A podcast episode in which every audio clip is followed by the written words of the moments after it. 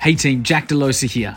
Australia's largest and most transformational event, exclusively for six, seven, and eight figure business owners, the Unconvention, is back. The Unconvention was voted the top three events in the world by Entrepreneur magazine. At the Unconvention, you're going to hear from the world's best entrepreneurs all on the one stage whose businesses are worth a collective $8.5 billion. You'll be hearing from Lorna Jane Clarkson from Lorna Jane. Larry Diamond from ZipPay, Samantha Wills from Samantha Wills Jewelry, and myself, Jack Delosa, as well as many, many more. You'll walk away from this day with real world insights from people with been there, done that experience based on the unconventional strategies we're employing today to thrive in business in 2021 and beyond. Now, a very limited number of tickets are available to attend both in person and digitally, so head to www.the-entourage.com slash unconvention to get your ticket now. We thought, okay, uh, well, what can we do with $10,000? Not that much. We, we sort of tried a few things. Really, it's not, it wasn't a, yeah, it's not a lot of money we, we looked into opening a restaurant, but with that much capital, no, it wouldn't work. So we came up with the idea of a food van. It's not really a trend, but the awareness is is that we're a sustainable business, and we, well, we, we ethical is you know you can use the word how you want, but yes, a sustainable business that is is thinking about okay, where are my suppliers from? Where you know, who is this, how much waste are we generating? What is our contribution? What is our footprint? We become so close to the business, but then what if the business uh, closes? Right? Does that mean like we close, or if we sell it, does that mean we're, we're not important anymore? No, it, it's it's its own thing. So to have that separation Hi, everyone. Welcome to this episode of the Make It Happen show. This is a special episode where our founder, Jack Delosa, interviews Amanda Leigh Walker, the co founder of Lord of the Fries. So, in this interview, Amanda talks about how she built Lord of the Fries into an eight figure business. And what I love about it is it wasn't around a fad, it wasn't around a trend, it was around a staple, French fries. So, how she built a business out of that. Amanda also talks about how she overcame imposter syndrome, which is such a challenge for so many business owners. And then we had some live questions and answers from our members at the event that this interview was held at. So there's a lot of great stuff in here. It's a peek behind the curtain of how a great business is built. Let's get into it. Okay, round of applause for Amanda team. So, you're a boss. Hello. Welcome.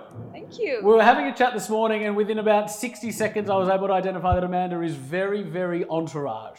Uh, so, no doubt you've been fitting in well. Amanda, before we get into it, one of the things I want to sort of start with is um, one of the things you said in a previous interview uh, was that at the age of 15, there was a lot of stuff going on in your life and it was quite a crazy ride. So, before we get to starting the business and, and the journey from there, talk to us about how your teenage years. Interesting. Yeah, teenage years, very, very rough. So, I guess came into my teenage years with a lot of limiting beliefs that I was playing out. Um, you know, rejecting sort of love, rejecting support, rejecting teachers, running away from my parents, getting kicked out of school, finding all of the people that could support this sort of lifestyle with me. So I had a lot of friends in and out of jail. Um, but you'd be surprised. I mean, I had a really sort of strong family. My, both my parents were working. They were both entrepreneurs. But um, yeah, I was just really sort of uh, driving. I was driven by by fear and uh, fear of rejection, fear of being not good enough, and just manifesting experiences to support that. And it ended up that I had to. Well, my parents couldn't sustain this type of uh, teenager, and I uh, had to go move into a group home, which was kind of exciting because I was like, oh, this is like where all the bad girls go. Um, but it was also a big wake up call because it was like very, this was really where shit went down. You know, for people that maybe didn't have parents or that had some some really serious trauma in their background. And I sort of, in this context, I was able to sort of start to wake up and realize that, that I've been creating a lot of the problems myself from my own thoughts and my own choices and my own, yeah, beliefs about who I was and what, what, what I was capable of in the world. And, and in that way, I started sort of hanging out with the counselors and, and sort of switching the narrative from being the rebel to, into, to more like more of the healer, more of the mentor, and I sort of started rallying up the troops in the group home and trying to support them. How important was that adversity early on in enabling you to develop a resilience that would no doubt be required in your business life later on? Yeah, that's a great question. Yeah, I think having that, er, those early experiences allowed me to open myself up to to the truth of who I am, what I believe in, being able to follow a life and follow a path and follow love. That's, that's in line with my, with my real desires and, and who I want to be in the world and how I want to support the world, which is, if some of you don't know this, we have a vegetarian business or it's actually a vegan business, which is, you know, part of how I wanted to contribute. And I think if I hadn't been able to crack open and really expose myself to, to the, sort of the depths of who I was, I probably wouldn't have the, the strength to, to be an entrepreneur. If people can become engaged in something really meaningful, then often you don't need to talk to them about the more surface level behaviors. Yeah. Um, let's talk business. So, um, team, Amanda went from one food truck to 27 stores. Uh, she is now, uh, obviously, with Lord of the Fries. Uh, she's now the largest vegan food franchise in the Southern Hemisphere. 2018, they did $22 million in revenue. So this is a really successful uh, business. Um, one of the things, Amanda, you mentioned um, previously was you were living, your uh, living with your parents, uh, and it wasn't pretty for a long time. I can tell you that. How did you guys, if we go back to the early years of the business journey, yeah. how did you guys find and navigate the early days where there wasn't a lot of cash or capital around? Okay. So I'm going to go back in in time a little bit first to because you said you guys. So I, I, if it's all right, I'd like Absolutely. to. Yes. Yeah. So uh, I'll just go back in in my personal history. I was um, living in Toronto. I had turned everything around by then. So I was like on the good girl side of stuff, volunteering and. it was good. It was good volunteering in jail and all kinds of stuff. Like volunteering in jail. I wasn't in jail. I could leave. So yeah, everything was going really well and I decided I want to travel, but I also really like to make money. So a really good opportunity in my um, 20s was to go to Taiwan, teach English as a second language. It was a great opportunity there. So I got my ESL. I went to Taiwan and did that for two years. I worked in Montessori in a women's college and it was awesome. Um, I was single, not consciously single. Had been single for a few years. I'd done dating the bad boys, and um, I thought, you know, I'm not going to go out with anyone else. I get the right guy. And then I was about to leave Taiwan when they hired a new teacher to work at the school that I'd been teaching in. And he was going to take the kids I'd been with. So I was like, I got to meet this guy. So I went to meet him. I arranged to meet him. And we went outside and uh, he offered me to share a cigarette with him. And I thought, oh wow, what a great guy. The time, the time. it's a while ago. I was like, wow, okay, I wouldn't really share my cigarette with anyone. Hmm, who's this guy? And then we went for a juice and he pulled out of his, his backpack spirulina. I don't know if anyone's ever seen this green sea algae, but for vegetarians, I was like, oh my God, this guy's amazing. Cigarettes and spirulina. tick, tick. yeah. And then he told me he was a journalist and a music, he loves music. And I went to his house and he had my favorite book on his bookshelf at the time, The Unbearable Lightness of Being. I couldn't believe it. And then he tells me he's a vegetarian. And I was like, oh my God, mom, mom, I found, I found the one. Yeah. so we fell in love. Wow. And uh, we, we were starting to think, so now we're 26 or 25 or something like that. And we're thinking, okay, well, what's next? We want to start our own business our value in vegetarianism is the, one of our biggest values. And so what can we do? So we started exploring, you know, what are our options in Taiwan? Well, nothing. Um, so what are we going to do in Australia? So we, we moved back to Australia and we thought, okay, uh, well, what can we do with ten thousand dollars? Not that much. We we sort of tried a few things. That really, it's not. It wasn't a yeah. It's not a lot of money. We we looked into opening a restaurant, but with that much capital, no, it wouldn't work. So we came up with the idea of a food van. So that's when when we say we.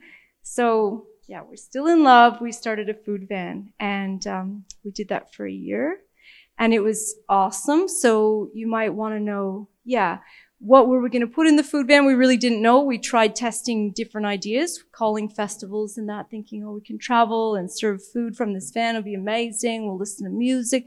So we had different ideas and like organic foods and crepes and they all got shot down until we did some more market research and found out French fries was the go at the festivals.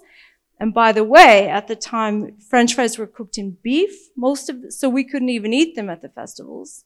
So we thought, okay, food van, French fry van, and we did that for a year. And then Mark's brother joined, and then then that that's the us. That is the us. And then we opened our first store, and then grew. I love that story. It's That is nice. definitely worth telling. That was good. beautiful. I love it. Yeah, round of applause. That's Thank awesome. you. Yeah. Thanks. You can still see the love on your face right now as you think about it. Cool. That's very cool. That's very cool. Uh, so we started uh, Food Van going around to festivals. We're obviously bootstrapping in the early years. Yeah. Um, how, how did you find bootstrapping with not a lot of cash and capital in the business?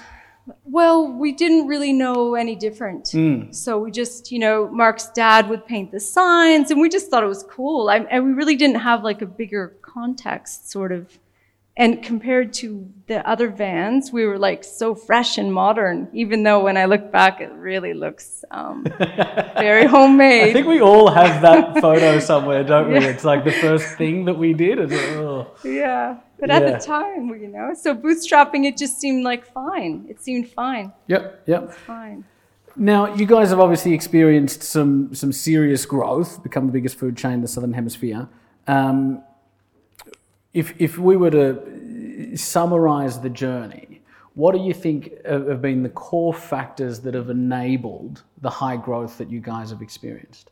Okay, great questions. So having a product that is uh, desirable and um, isn't is like what's the right word? You know, French fries is like I don't want to say timeless, but something like that. I mean, French fries probably are not timeless, but I kind of hope they are.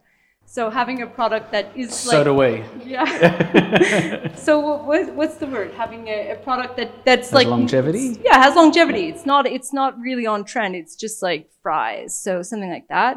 Humble. So it's a humble and and it's following the trend of the trend it is following is what is best for the environment. So which is also like something that more and more people become interest have become more interested in. So yeah, so follow a humble trend, something that has longevity, but also something that's that's relevant right now. So it has both aspects, right? Like that mm-hmm. old timey potato thing, and that the interest in how can my business contribute to something bigger than just my customer, mm-hmm. and and then having systems, of course, good systems, mm-hmm. good training, um, good people. I love that. Before you got to humble and you started to talk about a trend, when you were talking about product, you said uh, it, it was timeless and it wasn't a trend. Yeah. I, I think I, I, I really resonate with that statement. I think it points to something really important. What did you mean by that? Well, it's something that is, um, it's just, it, it, it appeals to a lot of people. It um, is like a staple. It's a, it's a staple. It's a basic. It's a, it's like a little black dress. You know, mm, it's mm. just water, potatoes, right? you know, yeah. Yeah, I love that not following. I mean, and, and you, you sort of rounded out by saying it, it was a bit of a trend, but it was also in the kind of undercurrent. So it would, so so it was a trend and it wasn't at the same well, time. Yeah, the trend is that that we are well, and I hope it's not really a trend, but the awareness is is that we're a sustainable business and we well, we, we ethical is you know you can use the word how you want, but yes, a sustainable business that is is thinking about okay, where are my suppliers from? Where you know, who is this? How much waste are we generating? What is our contribution? What is our footprint? That type of thing. I mm. guess that would be the trend mm. Mm. part. but I, I hope that that becomes, uh, Has longevity. you as know, well. yeah, it Yeah. should, it's going to have to, Totally. isn't it? One of the most interesting interviews I've ever watched is an interview where uh, Steve Forbes, the owner of Forbes magazine, interviews Jay Z and Warren Buffett. Does everybody know Jay Z? I take it we all know Buffett, right? Um, and I remember at the start, I was watching this interview on YouTube and I thought, whatever these two agree on, I'm going to take for absolute gospel. Because you've got one white guy from Oklahoma who grew up in a privileged environment who's gone on to become one of the world's probably the world's greatest investor, right? White collar, that kind of stuff. And then you've got an African American gentleman who grew up in the ghetto and you know had to do lots of things to create his own foundation of money in the beginning, and has gone on to sign himself and become a mogul in the music world. It's like they've come from two exact opposite worlds, but they've both reached this iconic level of success. And so I was like, whatever they agree on, I'm going to take as gospel. And the main theme throughout the entire interview for both of them was don't follow trends. Find what you're great at. And it's not to say don't push yourself outside your comfort zone or whatever, but it's like find what only do what's true to you. Don't do something because it's hot in the minute. And so, yeah, I love I love how you touched on that with regards to your own story. Yeah. Thanks. Thanks. No, it feels, it feels, it's good. And also It is being good. vegetarian can also be, or vegan can be a trend, but it, it's also true to us. It's uh, me, my husband, and my brother-in-law. This is how we live. 100%. Yeah. I love that. Um, you've actually said that in previous interviews. You've said um, uh, on the point of being a business with purpose, you were originally, I believe, uh, sort of branding as a vegetarian restaurant and ultimately uh, evolved that branding to be a vegan restaurant because that mirrored what was going on for you and Mark. Yeah, right? Talk to us about that. Talk to us about the importance of the business being an authentic representation of who you are. Yeah. So Mark went vegan first, and uh, Sam and I were vegetarian, and and and then he sort of started pushing. But then there was a balance. Uh, so then we started kind of cutting out stuff slowly because we, you know, we love Mark. We, we he we admire him, and and it, we've made sense in our in our hearts. Um, but for a business, you know, we couldn't just like pull the plug. We have a lot of franchisees at this point and also customers that are com- committed and connected to the product and they like the way it tastes. And the, also the cheese, uh, didn't taste very good at that time. So we had to wait until, um, so it's a balance between our personal desire to have a business that is very close in alignment to ourselves, but then also uh, it needs to be marketable. Like uh, it tasted yucky, so we had to wait till the right product came, and then we we all took the plunge, and it was uh, it was a little bit scary. I love how you say that. It's a really important distinction. Have it be a representation of yourself, but also it does need to marry into Yeah. what the world wants, and when the world wants it, or we don't have a business. Yeah, that's exactly it. So so we had to be patient. Yeah. You know, but it, it's still working, and it was actually so easy compared to some of the fears our franchisees might have had. Yeah. Let's talk about that. What's been the most challenging components of the journey for you? Yeah, I, I guess um, franchising is a is great because you can grow your business, but then you have a lot of different people, maybe with different values, different um, backgrounds, different ways of working, different priorities that you have to manage and try to make do things. Uh, yeah, it's been very challenging learning how to inspire people, but at the same time, you have to like discipline them. So it's sort of, you know, like, who are you? Are you their friend? We can't really be their friend because then, then they, then, but then when they don't do stuff, you have to tell them, no, you can't do that. So it's a, that's been the biggest challenge, I guess, personally, because this is my area, is um, learning how to relate while taking on like a hundred different roles. I'm still working on it. How have you navigated it so far? Uh, so far started really soft, very friendly, gonna go on that path so it didn't wasn't satisfying to my partners. They're like, why is this happening? Why is that? Tried the other way, the hard line, that doesn't work. So now uh, I've reached out to a new coach to try something else. Yeah, just keep trying. I love that. I, yeah. lo- I, I, really love the honesty of that answer. Thank you, thank you for the honesty around that. Um, speaking of uh, coach, one thing that I know you help a lot of people, females in particular, move through is imposter syndrome, which is yeah. something that everybody has. Um, talk to us about imposter syndrome and, and some of the strategies and tools you help people equip themselves with to move past it or through it. Okay. Not that we ever really move past it, do we? To, no. to deal with it as effectively yeah. as possible. To deal with it. So it's funny because when, when I sort of knew that that might be a topic you asked about. So then I'm thinking about imposter syndrome. And then I'm here going like, I'm an imposter. so so weird. Very ironic. Yeah, it's funny. So yeah, imposter syndrome is interesting because um, what I know about it personally. So you may know this, but I've been meditating for a long time. So the beautiful thing, if you commit to meditating, then you can hear your inner voices much more clearly. Mm. So then you can hear when the imposter is is voicing. So you, you some people just believe the voices. I'm not sure where everyone's at, or if this is going to sound weird, but you know, when you have that. We're very weird. Yeah. Okay. Good. Yeah. Good. Good. Yeah. Weird works well. The weirder the better. So. when you can start to hear, okay, who said that? You know, you, you can decide, well, who's the, who's the driver and, and who's the engine, right? So, um, first is to, is to become oh, self-aware, to hear, okay, where, where is this voice coming from? And then, and then I guess the next part is, is choice, choosing where to put your focus, right? So you, you can choose um, to believe this this stuff about the imposter syndrome, which which everyone would know is the, the voice that says, who do you think you are? What do you think you're doing? Well, they're better than you. Oh, there's already a hundred fry businesses. Don't do that. Oh, um, she's smarter than you. He's better. All of that stuff. That's your imposter. And then, and then you go ahead and cancel the, the show or you volunteer someone else or you don't take the opportunity, right? It, it can hold you back from doing all of the cool stuff maybe that you, you, you want to do, like stuff like this, right? if I let my imposter in, I would have said no, you know, because I would have been scared to to to be proven as a, a, fool or stupid or or not worthy or not rich enough, not successful enough, not anything enough, right? It's all about being not enough. In any case, through through learning to quiet practices, listening to your inner voice, you you can hear the the voice of the imposter who's who's trying to protect you essentially, right? Just like saying a bunch of stuff to keep you safe so you never be vulnerable, you'll never be hurt, but then you'll never leave your house. You know what I mean?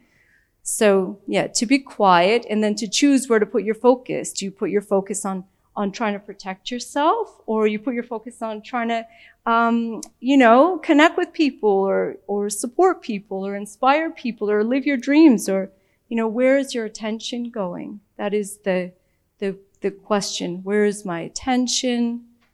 Is my attention on my my heart's desire right now? Is this who I who I really want to be, or do I want to be like this? You know, so yeah, that's how I, I think imposter syndrome is. Um, it's in the ego. Not, not everyone's in the ego, but it's it's not in your truth. You know, it's a it's a trick.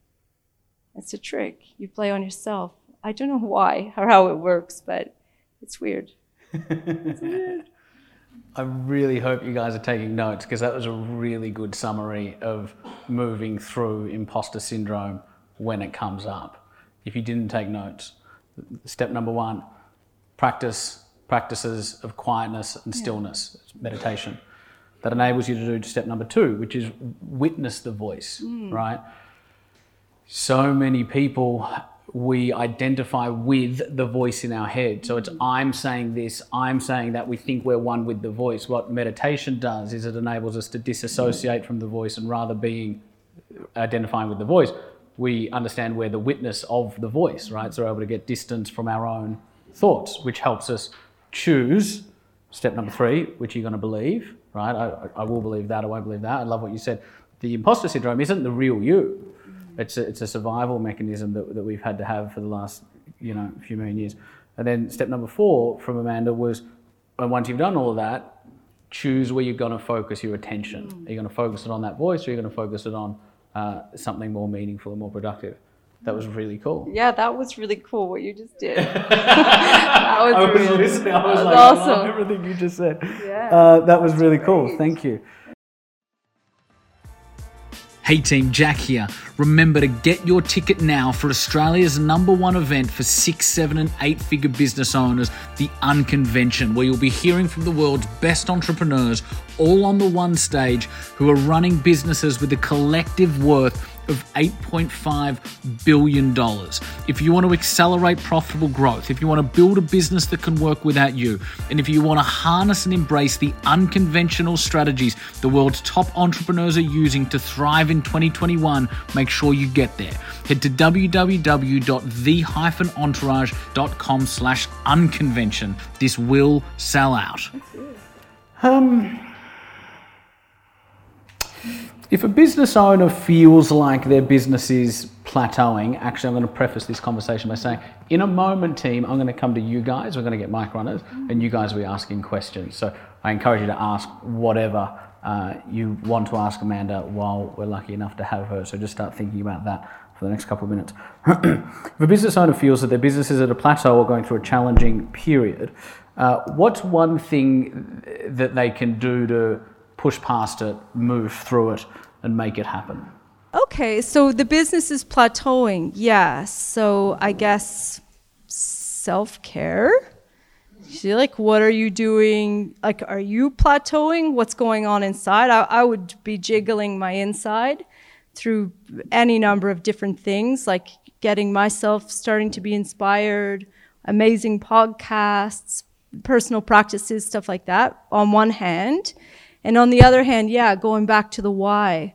What why did I start this? What is the purpose? What's my contribution? How can I it depends on the business, but really I guess yeah, how can I ah, yeah, what does this business need? Starting to maybe think of the business like a, a relationship. You know, what do you need from me? So, well, wait, you guys are weird, so this is fine. yeah, I have to remember. We're okay with We're- we're Yeah, thinking, yeah, with what it. is this? If it's an energy or something, what, what does it need? What does it need from me? And and listening. There there's a relationship established between you and your creation, and um, yeah, but it, it also takes quietness, I guess. Yeah, so so the self inspiration, the quietness, and, and uh, asking the business what it needs from you, and then taking action from that. Is that something you're consciously aware of? Is that a practice you've consciously developed to, to, to always bring it back to you? Yeah, I think so. Why yeah. is that? Um, I suppose I, I know it, this is where it's all coming from. Yeah, I, I mean, the our results are are coming from our choices, which are coming from our beliefs, which are you know. So I get I'm thinking it all starts with the self and how how much you're willing to see, mm. who you're willing to be, what you're mm. willing to do, mm. but but that's all coming from the inside. So yeah, always starting with the self 100%. and growing from there. But but then also just knowing the business is not the self; it's a creation, right? It's not personal. You don't need to identify with Yeah, yeah, exactly. What you were saying this morning was amazing. It's true. Mm. As soon as it it becomes so close to the business, but then what if the business uh, closes? Mm, mm. Right? Does that mean like we close, or do, if we sell it, does that mean we're we're not important anymore? No, it's it's it's its own thing. So to have that separation, but but then again, you can only go as far as what. Yeah. That is exactly how I view it. I yeah, love that. yeah. I you love know, that. You can explain it. I don't need to. That was You're good at perfect. That was really, really good. It's true. How's Amanda doing so far, team? Awesome. Cool. So, team, I'll throw it over to you. Who'd love to ask our first question from the audience? Yeah, I'd love to go to the back there. Thank you. Hey guys, it's Robbie here. Oh shit, this is working. Um, I'm not in the franchise space, but certainly during our mastermind yesterday, a lot of people spoke about the difficulties of franchising. Mm. Certainly, having 27 stores across the country would have been, you know, rather difficult to manage and maintain. Yeah. My question is, why not just have them as employees under your banner, under your umbrella, under your standards, and just go and have them work remotely? What what sort of led you down the path of doing the franchise model as opposed to just growing the business and you know being able to performance appraise with them, et cetera, et cetera? Yeah, that's a that's a great question. Thanks for asking. Um, yeah, we, we did try. You make it sound so easy when you say that. I'm like, yeah, why didn't we do that? it sounds so great. But uh, we, we sort of tried that. We tried it. We had five stores. um, and then I had a, so we had five stores going and it was all cool and it was all working. And then I, I, I got pregnant. I'm still working. And I had the baby and I hired someone to, to do the five stores. And but then that, that person started stealing and then this store started doing weird stuff and that store did and then I, that's why we started to franchise because i i, I couldn't uh, not just me but yeah I, I couldn't control it it was just like whoa what's going on there's all these people and um, that one she she's not help she's not there wasn't enough responsible people I didn't find the right people at the right time. So then we thought, okay, well, if if these guys own the store, well, of course they'll take care of it. And then we just we just um, say that we just get the money, and then right. so, but they have to do the work. You slip into an Italian character every day. Money. I'm up here Yeah. with a mob boss. It's one of my selves. We make them an offer they can't refuse. yeah. I can't do accents, clearly. Um, but that's a legit. I mean, because I, Robbie, I asked myself the same. I, I asked that question for years, Yeah. a, little while ago, and, and I think for, for the, the res- the response that I found similar to what, what Amanda's talked about in her own experience is it, it, it is a capital raising exercise. So sell a franchise, you know, whatever the franchise fee is to, to get them set up. Uh, it's, it's, a, it's a capital raising mechanism.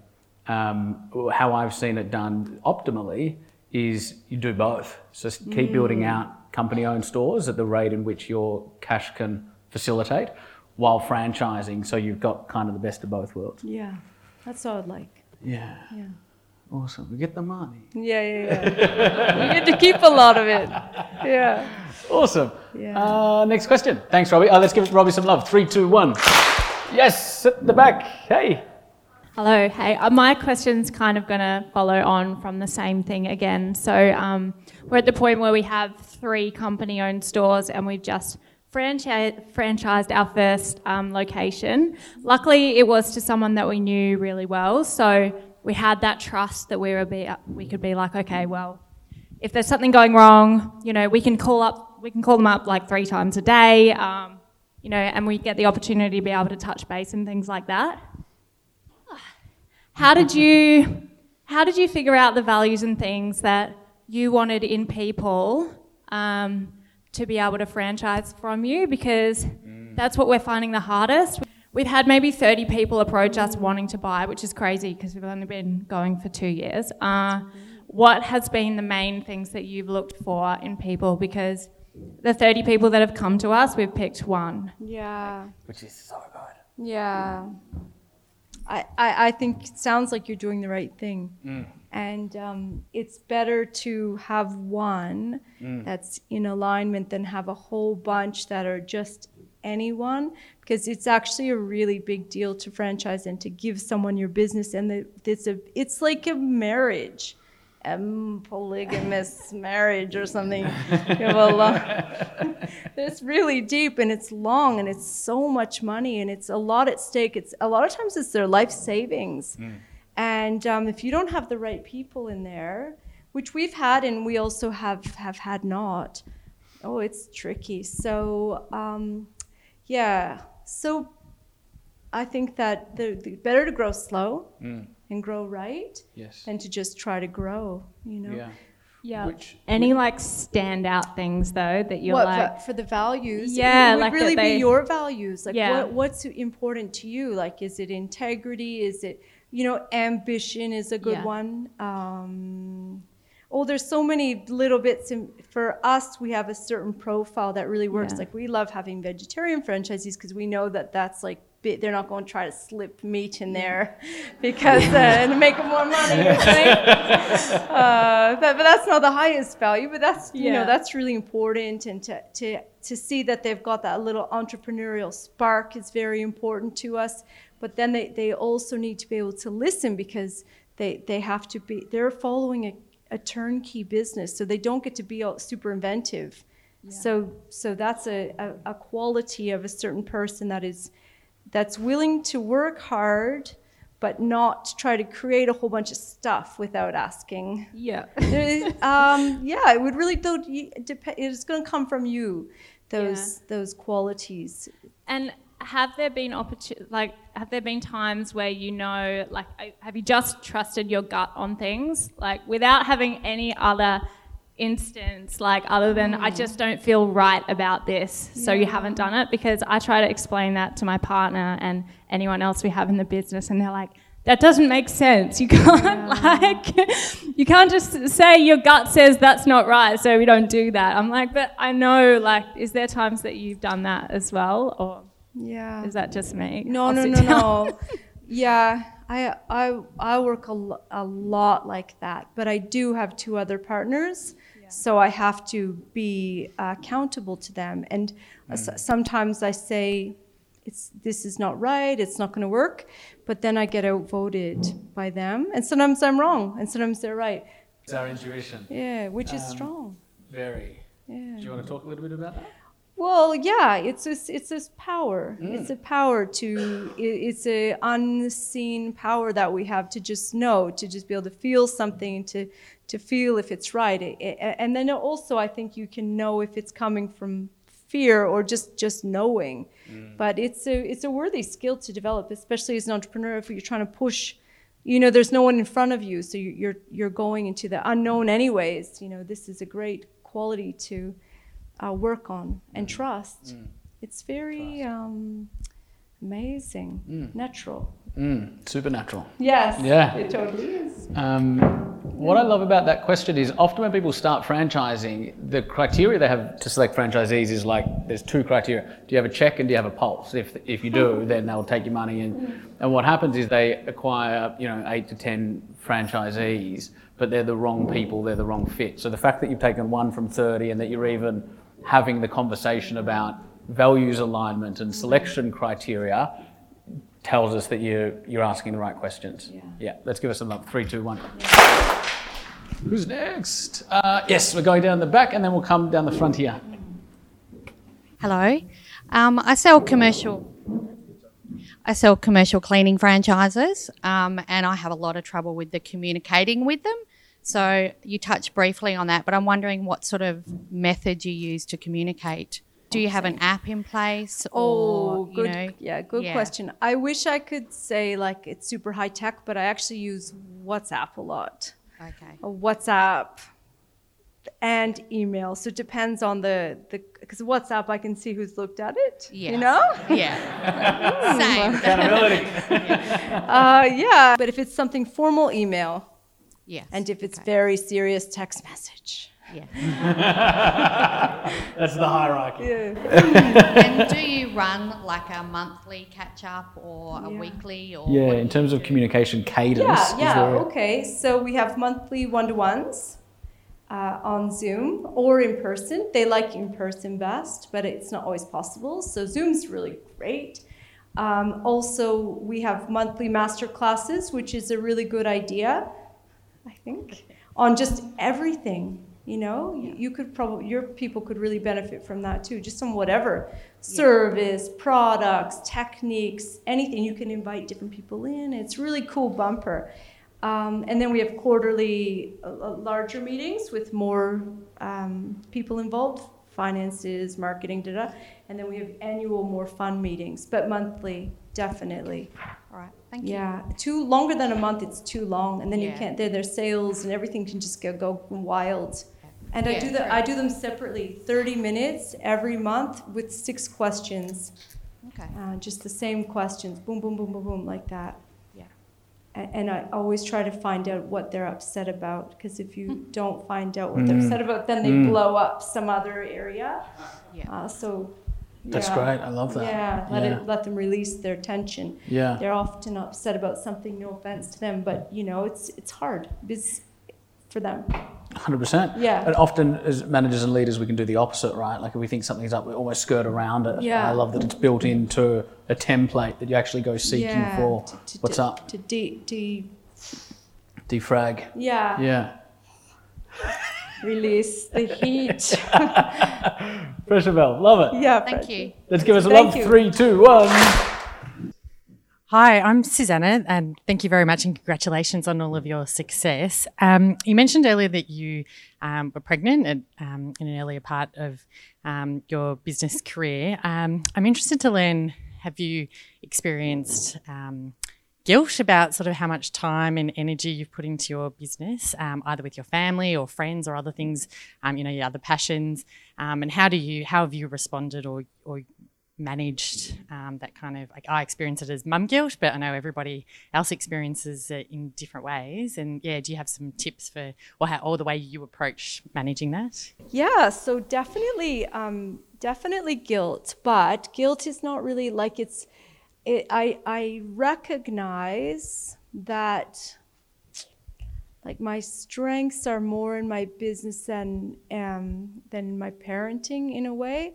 Um, that feels a little bit hard to say, but I okay. What I'm I'm still working through it. What I'm trying to do lately is remember when I'm with my kids, I don't need to be with my business. I can be like I'm trying to imagine even putting on a hat like mom now, be mom now. It's actually very tricky for me to not just want to be doing my business growth all the time or growth or meddling, managing, touching it, doing all kinds of and and then the kids they feel that and it, that doesn't feel good and it doesn't feel right so um, but it's very difficult because most of my energy goes toward that business so yeah just becoming more conscious of it and, and creating pockets of time to be just present with the kids and asking them to to tell me if um, i'm not paying attention to them same with my husband i ask him uh, permission before I speak about business after hours. So creating like boundaries around things um, helps. But but but but yeah, it's hard and it and it's um it's awkward and I feel yeah if I could go back in time I, I might do things a little bit differently. But I only have f- f- now, so I'm trying to to um, be, be more conscious of the fact that I I don't need to work when I'm with my kids. Yeah. I think we need to have that us need to have that conversation a little bit more because Yeah. it, it's such a common thing that comes up, particularly when I'm doing Elevate masterminds and particularly for mums. It's a it's it's a deep seated thing that's very real. Uh, so, LH, I think we think about how we facilitate a conversation around that, even if we do that during one of the breaks over the next couple of days. what about dads? Does it happen to dads? Absolutely, it does, and I don't. I, yeah, and, and I, I'm, I'm personally, I'm not a parent, but it, it, I, I imagine it would absolutely occur to dads. I just think it's it's it's particularly emphasised Yeah, for, for mums a lot of the time. I'm, I'm generalising, but Yeah. uh, for example, when I'm in mastermind, it's often mums that, that, that bring it up. Mm. Um, so yeah, thank you for asking that, and and let's see if we can facilitate. Uh, a, a, a deeper conversation around that over the next couple of days because I really want How awesome. yeah, Yeah, totally awesome. You That's could so share awesome. I need to be in it. it. I love it. Um, okay, make it happen in a minute segment. Do you know what this is? Tell me. It's where I ask you five questions, rapid fire, and you answer them rapid fire. Okay. And this is what we end on. All right. Are you ready? Yeah. Ready. Okay. Sure. Yeah. Okay. Okay, let's do it. Number one. What's your biggest lesson from 2020? Um, meditate. I love that. I think that's going to be, I shouldn't preface this, but I think that's going to be your answer to question number two. What is the one thing every entrepreneur could do that would dramatically improve their life? Um, the daily habits. Cool. You good. know what I mean. Yep. What's your favorite type of. What's your favorite type of fries? Oh, well, classic with gravy. Classic with gravy. Everyone Jot that down when you go to Lord of the Fries. So good. Uh, What's oh, I like this question. What's one thing you tolerated as a business owner in the early stages of Lord of the Fries that you no longer have space for? Okay, um, people making excuses as to why they didn't do things. Yes, I absolutely love that.